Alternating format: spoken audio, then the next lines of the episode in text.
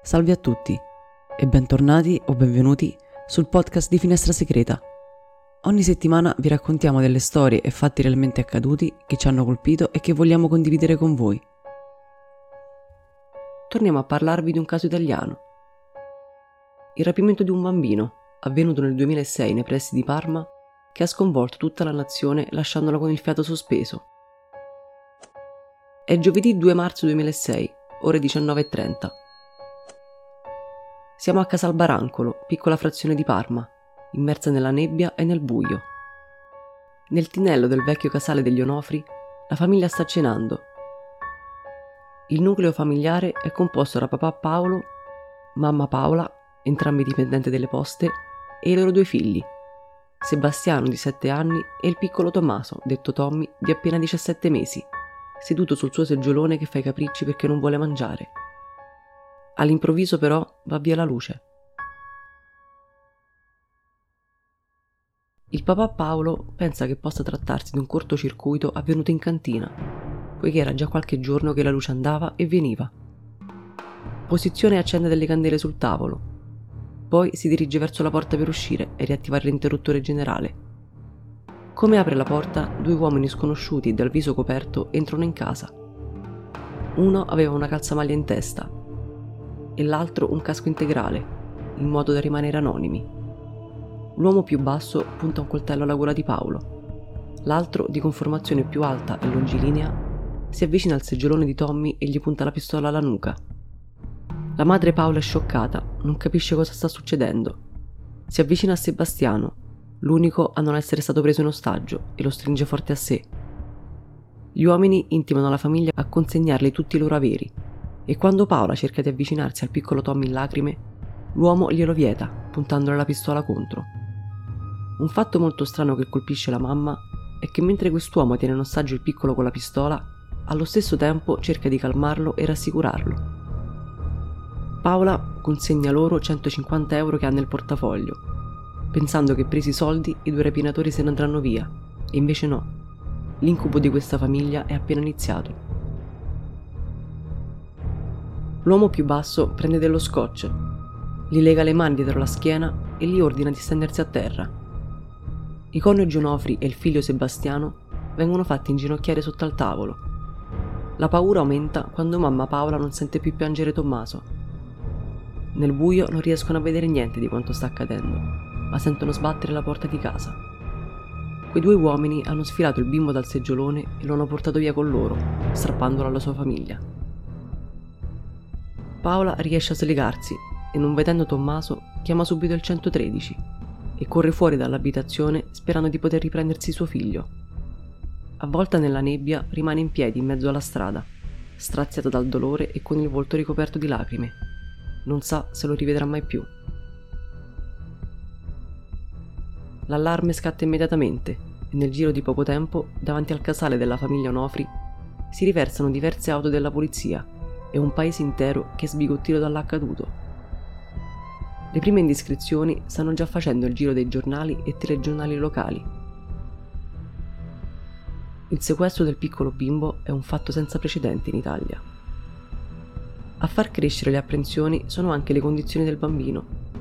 Tommaso infatti è affetto da epilessia ed ha assoluto bisogno di prendere i suoi farmaci. A poche ore dal rapimento, i notiziari diffondono l'appello dei genitori con l'urgenza di somministrare un farmaco, il Tegretol, sciroppo medicinale usato per stadi convulsivi dell'infanzia, al piccolo Tommy, che lui chiamava Mommo. Cercano di dare più dettagli possibili, affinché i rapitori possano in qualche modo prendersi cura del bambino. A causa di queste sue condizioni, la mamma Paola sa che il bambino non potrà durare a lungo in mano di questi due strani e in cuor suo sente già che non riuscirà a vederlo mai più. Gli inquirenti intanto cercano di fare un po' di chiarezza. Cos'è successo quella sera in quella piccola frazione alle porte di Parma? Perché questi uomini hanno scelto proprio quel casale, quella famiglia e soprattutto quel bambino? Non si riesce a capire se il rapimento fosse stato già premeditato o se è stato solo causa della rapina andata male. A parte i 150 euro, i due uomini non hanno portato via altro dalla casa, se non il piccolo Tommy. Gli Onofri non sono una famiglia facoltosa. ed è difficile credere ad un rapimento fatto con lo scopo di richiedere un riscatto economico. Il padre, Paolo Nofri di 46 anni, è direttore di un ufficio postale a Parma e lavora con la moglie Paola, di 43 anni, anche lei impiegata che si occupa di servizi postali. L'unica proprietà della famiglia è il vecchio casale dove vivono, che hanno acquistato grazie ad un'eredità e ad un mutuo. E il loro reddito mensile non è così alto, dato che Paola al momento della vicenda è in aspettativa non retribuita per poter prendersi cura dei figli. Se il movente non è quindi a scopo di estorsione, quali erano le intenzioni dei rapinatori? L'indagine passa nelle mani del servizio di antimafia di Bologna e anche se di Tommy non c'è nessuna notizia, nessuno ha rivendicato niente Tutta l'Italia è col fiato sospeso e la domanda che tutti si pongono è la stessa. Dov'è il piccolo Tommy? Nelle tv non si parla d'altro ormai, con appelli fatti dai personaggi politici, dello spettacolo e dello sport. Tutti i mezzi di informazione sono impegnati sul caso 24 ore su 24. Finalmente, a quattro giorni dal rapimento, arriva una telefonata ma a riceverla non sono né i genitori di Tommaso né la procura. La telefonata infatti arriva ad un programma televisivo, dove dall'altro capo una voce maschile fornisce diversi dettagli utili al ritrovamento del piccolo. Le forze dell'ordine si precipitano subito sul luogo della segnalazione. Lo stress e la suspense aumentano quando mamma Paola viene convocata in questura per confermare che quegli indumenti appartengono effettivamente a Tommy Purtroppo le sensazioni di Paola sono giuste e quella tutina non appartiene al figlio. Le indagini devono quindi ripartire da zero. Si ricomincia dove tutto ha avuto inizio, nel casale della famiglia Onofri. Mentre i carabinieri del RIS mettono i sigilli sulle porte, gli inquirenti scoprono un dettaglio molto importante. La famiglia ha un cane di nome Todi, che però non si trova più. Forse qualcuno l'ha fatto sparire, esattamente due giorni prima del rapimento di Tommy. Si ipotizza quindi che il cane non solo venne fatto sparire per evitare che abbaiasse per dare l'allarme quella sera, o per intracciare in qualche modo il sequestro, ma anche per mandare un messaggio agli onofri. In Sicilia il rapimento o la sparizione di un cane ha un significato inequivocabile, ovvero di stare attenti ai figli perché loro saranno i prossimi. Viene quindi tirata in ballo la mafia come possibile esecutrice del rapimento di Tommy. La famiglia Onofri cosa ha a che fare con certa gente e ambienti? Eppure è proprio da certi ambienti che si scopre una figura che diventerà molto importante per le indagini. Si tratta di Pasquale Gagliostro, uomo di origine calabrese conosciuto con il soprannome del pistolero dell'Andrangheta, un personaggio di piccolo calibro con precedenti per truffa. Sostiene di avere delle rivelazioni sulla scomparsa di Tommy Pochi mesi prima, mentre si trovava in provincia di Parma, ha sentito alcune persone che parlavano della volontà di sequestrare la moglie e i figli di un direttore delle poste con lo scopo di ottenere un riscatto. Questa è la svolta che tanto aspettavano gli inquirenti. Si tratta sicuramente di un sequestro organizzato e la rapina stata solamente un blef. Il testimone però non fa nomi, dichiara di non essere mai entrato in contatto diretto con quelle persone dichiarazioni che portano Paolo Nofri a commentare l'accaduto. Lo si vede durante un'intervista fatta da Sky TG24 con occhiaie e barba incolta. Aspetto di un uomo che soffre profondamente del rapimento del figlioletto. Le sue sono parole di minaccia verso quegli uomini. Ma alla domanda della giornalista se conosce l'identità dei rapitori, lui prende tempo e risponde vagamente con situazioni e cose, senza aggiungere altri dettagli rimanendo molto misterioso. Cosa significa quella risposta? Conosci gli uomini che hanno portato via il piccolo Tommy? La scena del sequestro cambia rapidamente e drasticamente. Se veramente papà Paolo conosceva i loro nomi, perché non li ha riferiti alla polizia? Tra i media si generano molti dubbi su Paolo Nofri. Il fatto che l'uomo abbia sempre parlato molto con la stampa, lanciando messaggi e segnali, non l'aiuta a prestarsi sotto una buona luce all'opinione pubblica, che inizia a sospettare di lui gli inquirenti per prima cosa fanno delle ricerche interne alla famiglia e in special modo su Paolo, che ha degli atteggiamenti sospetti e vogliono vederci chiaro. I genitori di Tommy vengono interrogati e si rendono conto che i coniugi sono molto disuniti. Il dubbio è che Paolo Nofri sappia più di quello che racconta, a loro e alla stampa. Dubbi che accrescono anche da parte di Paola nei confronti del marito. Lucia Musti, ora ex pubblico ministero di Bologna, durante il corso delle indagini emette più di 250 decreti di intercettazione telefonica in meno di un mese. Un numero veramente molto alto se si pensa che solitamente si arriva a questa cifra nel corso di un anno. Le intercettazioni telefoniche e ambientali ovviamente vengono fatte anche sui genitori di Tommy. Questo proprio per capire cosa i rapinatori vogliono in cambio da loro. Pochi giorni dopo il sequestro del piccolo, il Papa Paolo telefona ad un certo Pasquale Barbera, amico e impresario che due mesi prima ha diretto i lavori in casa della famiglia. In questa telefonata si sente il signor Barbera chiedere a Paolo se avesse fatto dei nomi. In risposta l'uomo risponde di averli fatti, ma non quei nomi. Frase che viene poi ribattuta da Barbera ringraziandolo del gesto perché altrimenti avrebbe avuto dei problemi. A cosa si riferiscono i due? Di che nomi stanno parlando? C'entra forse qualcosa con il sequestro del figlio? Mentre gli inquirenti interrogano anche Barbera e i suoi due operai impiegati nella ristrutturazione del casale degli Onofri, arriva un inaspettato colpo di scena. Tutti i giornalisti attivi sul caso si precipitano in via Iacca, dove Paolo Onofri possiede un appartamento rimasto segreto fino a quel momento a tutti i membri della sua famiglia. Questa specifica zona si crede essere una sorta di covo per malavitosi e persone molto vicine alla mafia. All'interno dell'appartamento viene sequestrato il computer di Paolo, dove al suo interno vengono rinvenute delle immagini criptate. La scoperta è sconvolgente. 390 immagini e file che rappresentano bambini in tenera età. Si tratta di materiale pornografico. Questo, oltre che a provocare un grande sconcerto da parte degli inquirenti, dalla stampa e dalla moglie ignara di tutto, fa aprire una nuova pista, quella in cui Tommaso è stato sequestrato per punire il padre e questo suo interesse che ha per i bambini. L'uomo viene messo così al centro di tutti i dubbi e i sospetti. Paolo ha un carattere piuttosto forte ed impulsivo. La famiglia, scioccata dalle ultime scoperte, ne parla come un uomo che perde facilmente le staffe. Da giovane era una testa calda, anche se nel suo passato non viene riscontrato nulla di interessante se non un piccolo furto in età adolescenziale, senza importanti conseguenze. Nel 2003 arriva il matrimonio con Paola e la coppia realizza il sogno di avere una famiglia unita e felice in una casa di campagna, anche se tra i due c'erano molte diversità. Paola è sempre stata una persona bisognosa di comunicazione con il marito, che invece era un uomo piuttosto chiuso e riservato. Tornando alle scoperte fatte sul conto di Paolo, lo stesso si difende dicendo che aveva raccolto quelle immagini e file per esporgere una denuncia nei confronti dell'ufficio postale. Hobby ritenuto alquanto particolare e inquietante dagli inquirenti, che ovviamente non credono alle sue parole. Scavando ancora più a fondo nella vita dei due coniugi, si scopre che la mamma Paola tiene un diario in cui sfoga il bisogno di mettere su carta le sue sofferenze e riflessioni.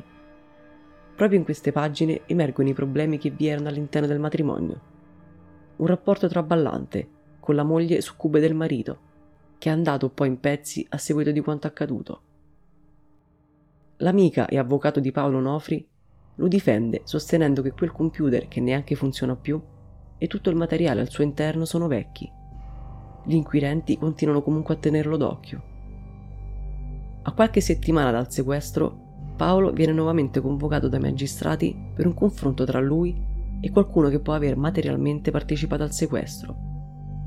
Le telecamere sono tutte puntate nel cercare di inquadrare questa persona, che però si ripara il volto con l'aiuto di una giacca a vento e viene quindi denominato l'incappucciato. Dalle prime indiscrezioni trapela che il cosiddetto incappucciato è uno dei muratori di Barbera, l'impresario di cui abbiamo parlato prima essere stato colui che ha diretto i lavori nel casale Onofri e protagonista nella telefonata avvenuta con Paolo, le indagini si concentrano quindi proprio nel rapporto che Paolo Nofri ha con Barbera e i suoi manovali. Anche la moglie non ha buone parole nei loro confronti, raccontando di aver avuto diverse discussioni con il marito, poiché non vedeva di buon occhio queste tre persone e non voleva quindi che fossero loro ad occuparsi della ristrutturazione. La dinamica del rapimento per gli inquirenti presenta diverse anomalie e i sospetti su questi uomini si fanno sempre più fondati Chi è entrato quella sera nel casale Onofri lo conosceva bene e sapeva come muoversi, staccando la corrente del contatore principale posto in cantina. Le indagini quindi si concentrano su questa unica pista e intanto dai RIS di Parma arrivano i primi risultati sui materiali prelevati la sera del sequestro. La scientifica ha rilevato un'impronta digitale molto nitida sul pezzo di nastro utilizzato per immobilizzare la famiglia dall'individuo più basso che quella sera fece eruzione in casa. L'impronta appartiene a Salvatore Raimondi, un pregiudicato locale che è legato a Barbera e al suo gruppo di operai che ha preso parte alla ristrutturazione del casale. Questo è uno dei mostri che ha rapito il piccolo Tommy quella sera del 2 marzo. La prova è schiacciante. Ora però bisogna capire il perché, chi è il complice e dove si trova il bambino. Finalmente anche l'identità dell'altro indagato, che fino ad ora si conosceva solo come l'incappucciato, viene svelata. Si chiama Mario Alessi, 35 anni di origine siciliana, che aveva partecipato ai lavori in casa della famiglia Onofri. Alessi viene indagato per falsa testimonianza e concorso nel sequestro. Gli inquirenti scoprono anche che il cellulare di Marco Alessi, dotato di GPS, si trovava nei pressi dell'abitazione Onofri il giorno e all'ora del rapimento del bambino, mentre lui aveva dichiarato di trovarsi in un bar di un altro paese. A poche ore dalla notizia dell'identità di entrambi i sequestratori, tutti i giornalisti sono fuori casa sua, in una cascina dove vive con la moglie e il figlio, per avere delle immagini esclusive. Nel suo passato siciliano viene scoperto un brutto episodio.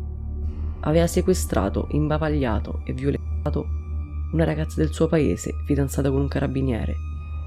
In Sicilia però non c'è solamente questa ragazza che continua a contattare anche negli anni a seguire, ma c'è anche la sua prima moglie che lo lasciò a seguito di questo scandalo. Nonostante non siano state trovate delle prove schiaccianti nei suoi confronti, gli episodi del suo passato fanno molto discutere e nessuno dubita che l'uomo possa essere strano al fatto, nonostante Alessi continua a proclamarsi innocente difendendo il suo onore di padre. Un particolare però colpisce la mamma Paola. Durante un incontro casuale avvenuto con Mario Lessi nota le sue gambe. Quelle gambe così familiari a lei che è sicura siano entrate a casa sua la sera del sequestro. È passato ormai quasi un mese dalla sparizione di Tommy e non ci sono ancora segni che il piccolo sia ancora in vita, come non ci sono segni che il piccolo invece non ci sia più. La situazione è di stallo e si decide di procedere con un blitz, arrestando Mario Alessi e Salvatore Raimondi, che confessano la loro colpevolezza aggiungendo una frase inquietante che nessuno avrebbe mai voluto sentire e che provoca a tutti un grande dolore al cuore. Non cercatelo più Tommaso Nofri, è deceduto. Il piccolo Tommy è stato privato della sua vita soltanto un'ora dopo essere stato strappato dal suo seggiolone e dalla mamma Paola la notizia è devastante e tutto il paese ne rimane sconvolto. Mario Alessi conduce gli investigatori in via del Traglione, distante solo pochi chilometri dal casale della famiglia Onofri, una zona malfamata dove si appostano donne di strada e che finisce in una discarica a cielo aperto. Luogo conosciuto molto bene dal muratore, che era solito buttarci i calcinacci a fine giornata lo scenario è difficile per il sopralluogo, in quanto si tratta di individuare il corpo di un bimbo di sole 17 mesi in una distesa di sterpaglie. La mamma e i familiari lo hanno cercato ovunque, mentre Tommaso se ne stava lì, rannicchiato quasi intatto, sotto la melma che per un mese lo aveva tenuto nascosto. Le ricerche sono finite e purtroppo la brutta sensazione che Paola ha sempre avuto fin dall'inizio si è ora concretizzata il piccolo Tommy non tornerà mai più a casa. Mario Alessi e Salvatore Raimondi crollano davanti ai PM e raccontano cosa è successo quella sera del 2 marzo. Arrivano al casale degli Onofri intorno alle 19.40. Alessi è l'uomo che portava il casco integrale e Raimondi è quello con la calzamaglia in testa. Con una forcina Alessi fa saltare l'interruttore della corrente. Era già stato tutto pianificato il sequestro doveva avvenire con rapidità e doveva durare solo un paio di giorni, tempo necessario a far pressione su Paolo Nofri per trovare un accordo. Raimondi avrebbe poi dovuto lasciare una scheda telefonica sul tavolo della casa, per essere utilizzata per creare il contatto tra la famiglia e i sequestratori, scheda che però venne dimenticata. Oltre ai due uomini c'è un terzo personaggio coinvolto nel sequestro di Tommaso, una donna di nome Antonella Conserva, la moglie di Mario Alessi, che doveva accudire il bambino in un casolare abbandonato. Ma in quel luogo il piccolo Tommy non ci è mai arrivato, perché quella sera le cose andarono diversamente. Alessi e Raimondi fuggono sullo scooter e il piccolo Tommy è tra le braccia di Alessi. Alle 20.25 arrivano all'imbocco di via del Traglione dove hanno appuntamento con Antonella per consegnare il bambino. A questo punto però le due confessioni non coincidono più. Entrambi affermano di essere stati i protagonisti del sequestro, ma si incolpano a vicenda su chi sia stato a porre fine alla sua vita. La versione di Raimondi viene ritenuta più attendibile rispetto a quella di Alessi, in quanto fin da subito aveva comunicato di non c'entrare niente con l'omicidio del piccolo e che non sapeva dove fosse. Era stato infatti proprio Alessi a portarli sul luogo del ritrovamento di Tommy. Dall'autopsia emerge che il piccolo Tommaso ricevette diverse percosse e il suo cuoricino smise di battere dopo che Alessi lo soffocò con le sue mani. Nessuno sa cosa l'abbia spinto a commettere un delitto così atroce a danni di una creatura così fragile e innocente. Secondo i giudici, è Alessi la mentire tutto e ha agito in modo brutale e crudo. Rimondi viene processato solo per sequestro di persona a scopo di estorsione, scegliendo il rito abbreviato, che gli conferisce la riduzione di un terzo della pena inflitta. Alessi, la moglie e Barbera accettano tutti il processo pubblico e il 18 luglio del 2007 l'impresario Barbera viene assolto, mentre Salvatore Raimondi condannato a 20 anni di carcere. A maggio dell'anno successivo arriva anche la sentenza per i coniugi Alessi. L'uomo viene condannato all'ergastolo, mentre la donna a 30 anni di reclusione. Purtroppo questa storia ci conferma ancora una volta che il peggior nemico dell'essere umano è l'essere umano stesso. Basti pensare che nel campo dove giaceva il corpicino integro di Tommy, nessun animale che era solito vagare lì ha voluto mancargli di rispetto approfittandosi in qualche modo di lui. Rispetto che l'uomo invece non ha avuto minimamente nei suoi confronti. La morte del piccolo Tommy non ha e probabilmente non avrà mai nessuna motivazione. E con questo si conclude la storia di oggi. Se il racconto vi è piaciuto, vi ricordiamo di iscrivervi e di lasciare un like. Nel frattempo potete seguirci anche sul canale di YouTube. Ci trovate come Finestra Segreta. Vi ringraziamo per averci ascoltato ed essere stati in nostra compagnia.